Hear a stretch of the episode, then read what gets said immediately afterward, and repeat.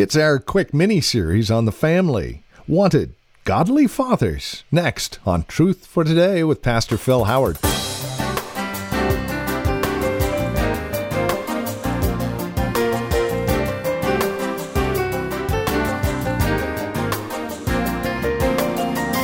So what does a godly father look like?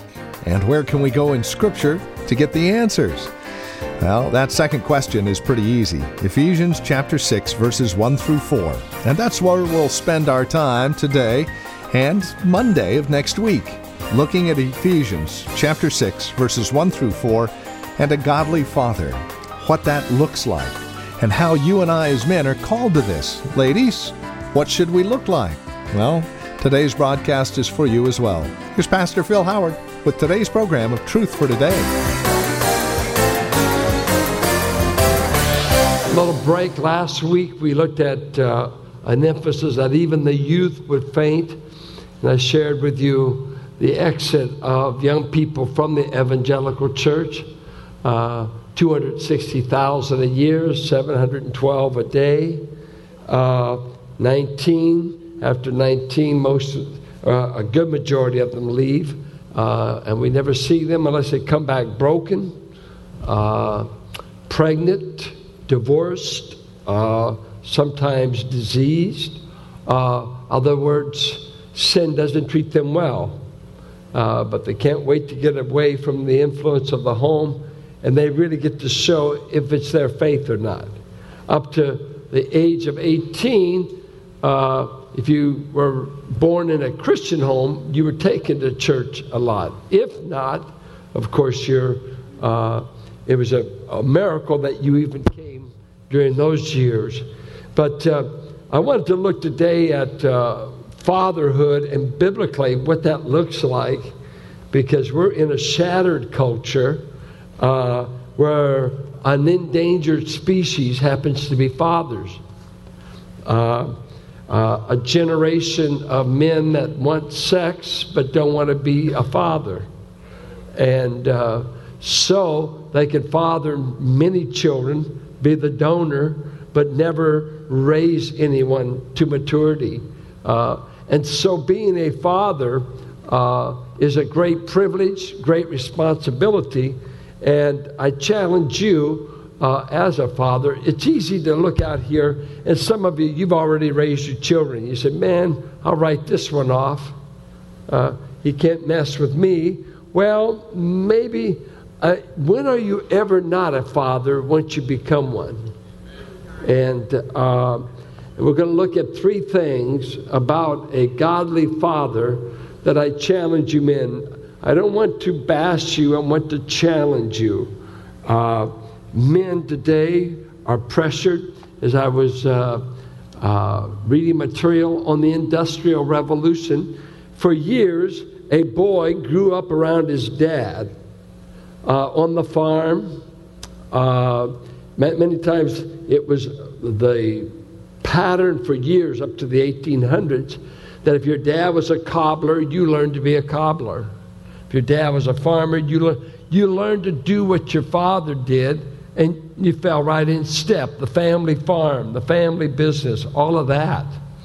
Something happened in the Industrial Revolution. When we started building factories, people had to leave their home to go to work. And if you saw any of the Roosevelt special, and you see Teddy Roosevelt trying to pass child labor laws where you cannot work a child 12 to 14 hours a day for less than 50 cents an hour. And he campaigned for that. But imagine, in that revolution, you leave the farm, they start moving to the cities. And in that, dad would leave many times before the family ever got up. So he goes to work. He comes home at night after dinner many times, if he got in at 7, 6:30. And he comes home with some hungry, maybe tired children. And so he had little time. There was no recreation, no vacations. Our family knew hardly anything about vacations because my father was in construction work And if you took off, there was not a paid vacation. Never heard of it. No such thing as a paid. You take off, you pay for it, you lose your wages. So, as a whole, worked right on through the summer. There's none of this, the annual vacation. You work, you work, you work.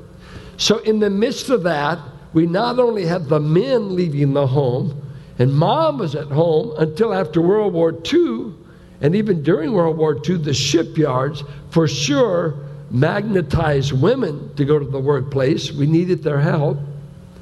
And so they started a trend that is with us to this day, that the majority of American homes, if they have a dad and a mom, both work at least 40 hours a week. What's interesting, I've traveled to some other countries. For instance, Germany.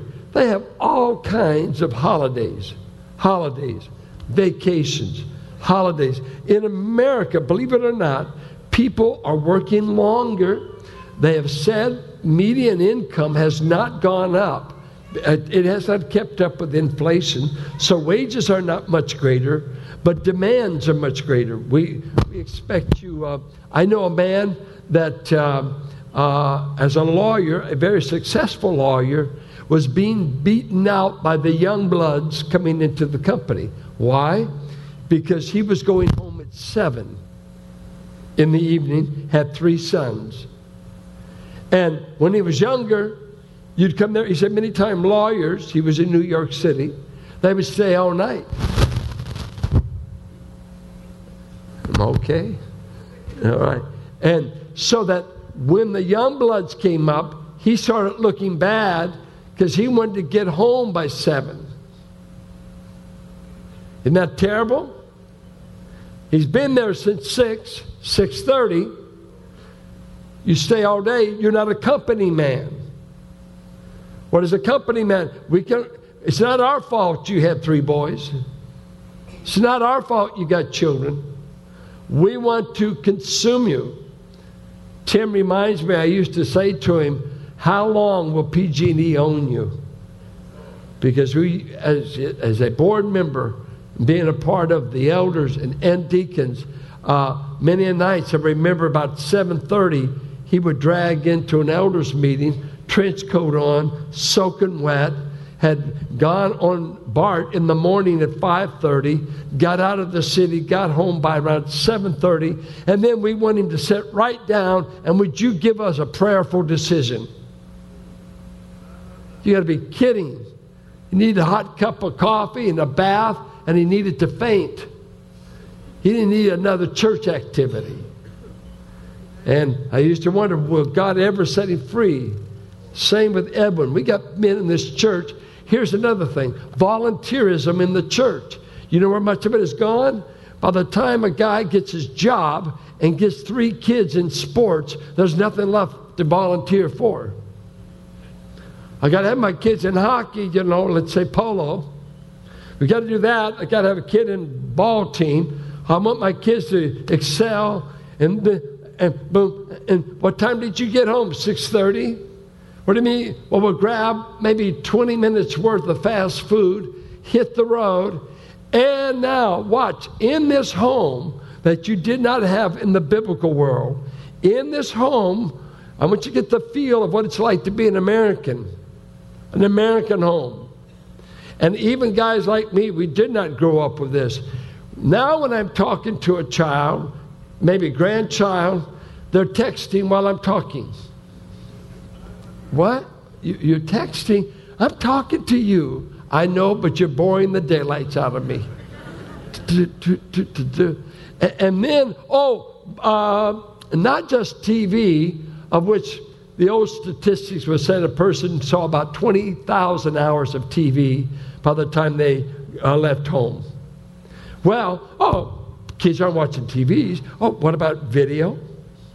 What about computers? What about cell phones? All of this is bringing whose message? God's message or the world's? So the brainwash is constant because you got to have an iPhone and it starts out this way. I want my kids to feel safe. Well, you just gave them an instrument that gives them an automatic entrance to pornography. You just gave them an entrance to all kinds of trash. Oh, well, they can turn it off. Yeah, they can turn it on. Do you think at 15 I'm going to tell my dad I'm looking at naked women? No. No, I was smart enough to survive. See, a Playboy was a bonus vacation. Now I got it right here. Let's quit being naive and stupid. I hear people say, well, I hear them knock Christian schools. Well, I don't want my kid to, I don't want them to be isolated from the world. Don't worry, honey, there's no possibility. The world is penetrated on every front.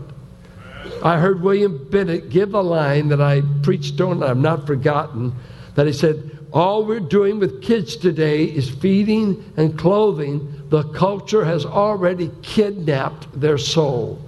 It's already stolen their values. They don't have the values of your home necessarily. They have the values of their college, of their peers, of their friends, whatever. So, listen to what Ephesians says, chapter 6. Children, obey your parents in the Lord, for this is right. And all the parents said, amen. Honor your father and mother. This is the first commandment with a promise. Amen. That it may go well with you and that you may live long in the land. Right out of Exodus and Deuteronomy. Fathers, do not provoke your children to anger, but bring them up in the discipline and instruction of the Lord. Do not provoke your children to anger, but bring them up in the discipline and instruction of the Lord. Turn over to Colossians, if you will. I don't know what I am doing. It's making it do that. Colossians 3:21. Fathers, do not provoke your children, lest they become discouraged. I want to just consider three things of what I think makes up a godly father to carry out this. It says very little about it in the New Testament because you've got Deuteronomy, you've got Proverbs, they've got all this other sacred scripture. I would say three things that really characterizes a godly father. Number one, the man's heart has been captured by God. He's not just affiliated with the church, and he doesn't just drive down here and drop his kids off. God has actually captured his heart. That's number one. Two, he's one who is affectionate about the children God gave him. He doesn't raise his children on this phrase, I can't wait till you leave home. I can't wait till you get out of here. We'll have one less mouth to feed. Your home has an environment that tells your kids you're either welcome, it's good to be there, or it's we can't wait till you get out. And thirdly, a dad is voted in to be a teacher. He's got to be a teacher. He cannot be passive. You bring home a little barbarian from the hospital. They don't know Christ. They have an eternal destiny, and the first evangelist in their life ought to be you and mom. Lois and Eunice led Timothy to the Lord. Lois and Eunice taught him the scriptures. And by the way, women do the majority of the shaping of most children. The women. The man's out in the workplace, whatever, but these women, through history, have been the lifesaver. What's that line? Whoever rocks the cradle, what is it? Rules the world. And so we want to ask ourselves, what does a man with a heart for God look like? And we go to the classic, often used passage in Deuteronomy 6. We'll briefly look at it. Turn with me. Deuteronomy 6. The reason it's so important is Israel is getting ready to go into Canaan. There's no schools, no synagogue, no central place of worship. There's nothing but paganism, gross immorality, idolatry. The environment is totally opposed to everything that this people of God are to represent. And so the issue is, how can we survive our environment? How can we survive the culture we've been planted into? So, listen to what he says. Verse 4, "Hear, O Israel, the Lord our God, the Lord is one. You shall love the Lord your God with all your heart and with all your soul and with all your might. This is a godly man. He takes God seriously, and his heart is engaged." Now, the struggle we have in our youth groups, many of our kids don't come from godly homes. Gabe Lopez and Manny, they're the only maybe Christian men that some of our young people know. And we can have behavior problems, rowdiness. Can they show up? Because they've never seen the template. They don't know what normal is. They don't know what it looks like. But here he's telling this man that's been delivered from Egypt, you must be sure your heart is attuned to God. That he's the one, you're undivided in your heart. And these words I command you to be on your heart. What do you do with them? Now, there's the biggest trick, is getting men not to be passive in church, not to be affiliated, but not in the army, and watch our youth group and watch our church. You're not doing enough for my kid. We can't replace you. What are you doing? What are you doing? What if we got the worst youth group in the county? So what? You're still dad, aren't you? You're feeding them. You're setting rules. You're at the table nightly. They watch how you treat your wife. You have been voted in the teacher of the year. What are you teaching? What are you modeling? Man, I grew up with small youth groups. I grew up in small churches. If it wasn't for my cousins, I wouldn't hardly have anyone to go to church with. That was my age. Small. I mean, we're talking about 5 to 10 kids. Woo, that's what made me, was those youth groups. You got to be kidding.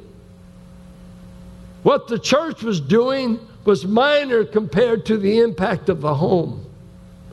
Rich Rollins, one of his favorite lines here, he said, "We're trying to turn the tide and we can't get the home to help us."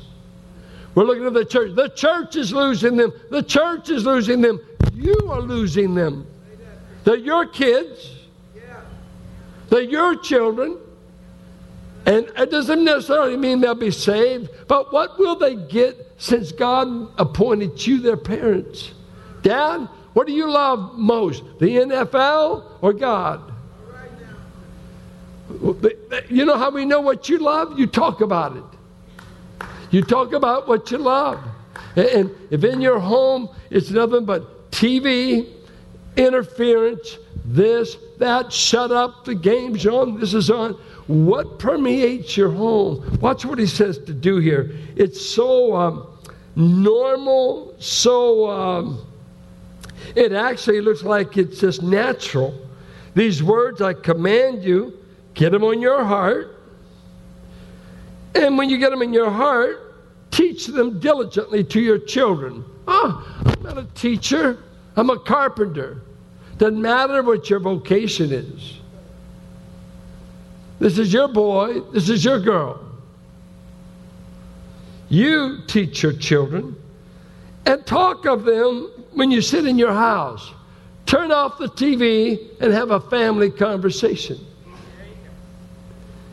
Eat dinner together. Talk life in your house. And when you walk by the way, when you lie down, and when you rise, when you go to bed, when you get up, when you go to the store, when you take them to school, God is on the agenda. You don't plug him in every Sunday. Right. and you don't have fried preacher for lunch. If you're always down in the church or you don't like some, please don't do it around your kids. Spare them your messed up heart. Spare them. It's hard for them to get excited about something making you miserable. You can't hide it. I don't like the church. I don't like this. Wow. Can't you give them a break? When you walk, don't talk about the church. They didn't even have a church. Talk about the Word of God. Talk. You find anything wrong with the Word of God? How about talking that? You don't have to brainwash them on Valley. We're just another weak, feeble church trying to stay alive in a pagan culture. Just like your home. Huh? Okay. Then he says, so it seems to be, I think many people do family devotions. You know you don't. You watch TV. You take in other media. But here, no phones, no interruption. And then he says, you should publish the Word of God in your house. It'll be seen. This seems so far-fetched. This is 1445 BC. But you know what? Jews still exist on the earth, and they still observe holy holidays. They still have kept their traditions. They still know something about Abraham. They've survived all the years of Gentile anti-Semitism, and they still exist as a people. It is a miracle of divine preservation. I just came back being with a group in Chicago, Jews all over the place. They should have been liquidated by the treatment of the Gentiles, but they still study Torah. They still know the law, and they've survived not by the school system, but by the home. You have to ask yourself, will any of my posterity know God? The first thing you do when you come home is start evangelizing your child. And I think what you do as soon as you can is, you are a sinner and you need a Savior. I wouldn't trust anybody else to do that if I wasn't doing it. Right? I always wanted to be there when my kids got saved, but God removed me as a hindrance. They got saved always with somebody else. A daughter got saved in a club, neighborhood club. My daughter Rebecca was saved with Leanne Williams on a Tuesday night Bible study. Elizabeth accepted Christ on our patio with her mother. I didn't get credit for any of it. Just save them, Lord. Save them. Now, in that, he goes to 1 Thessalonians, and he uses a beautiful thing that he describes his love for the Thessalonians, and he compares it two ways. I was as gentle with you as a nursing mother, chapter 2, and I engaged with you like a caring father. And the caring father was, I exhorted you and I encouraged you. What family looks like from God's perspective. Our series is called God is Enough, and this is Truth for Today with Pastor Phil Howard from Valley Bible Church in Hercules. It's our prayer that as you join us on a regular basis, that you become more grounded in God's Word, that you grow in His grace and in His mercy, and that you find yourself living out your life for Christ.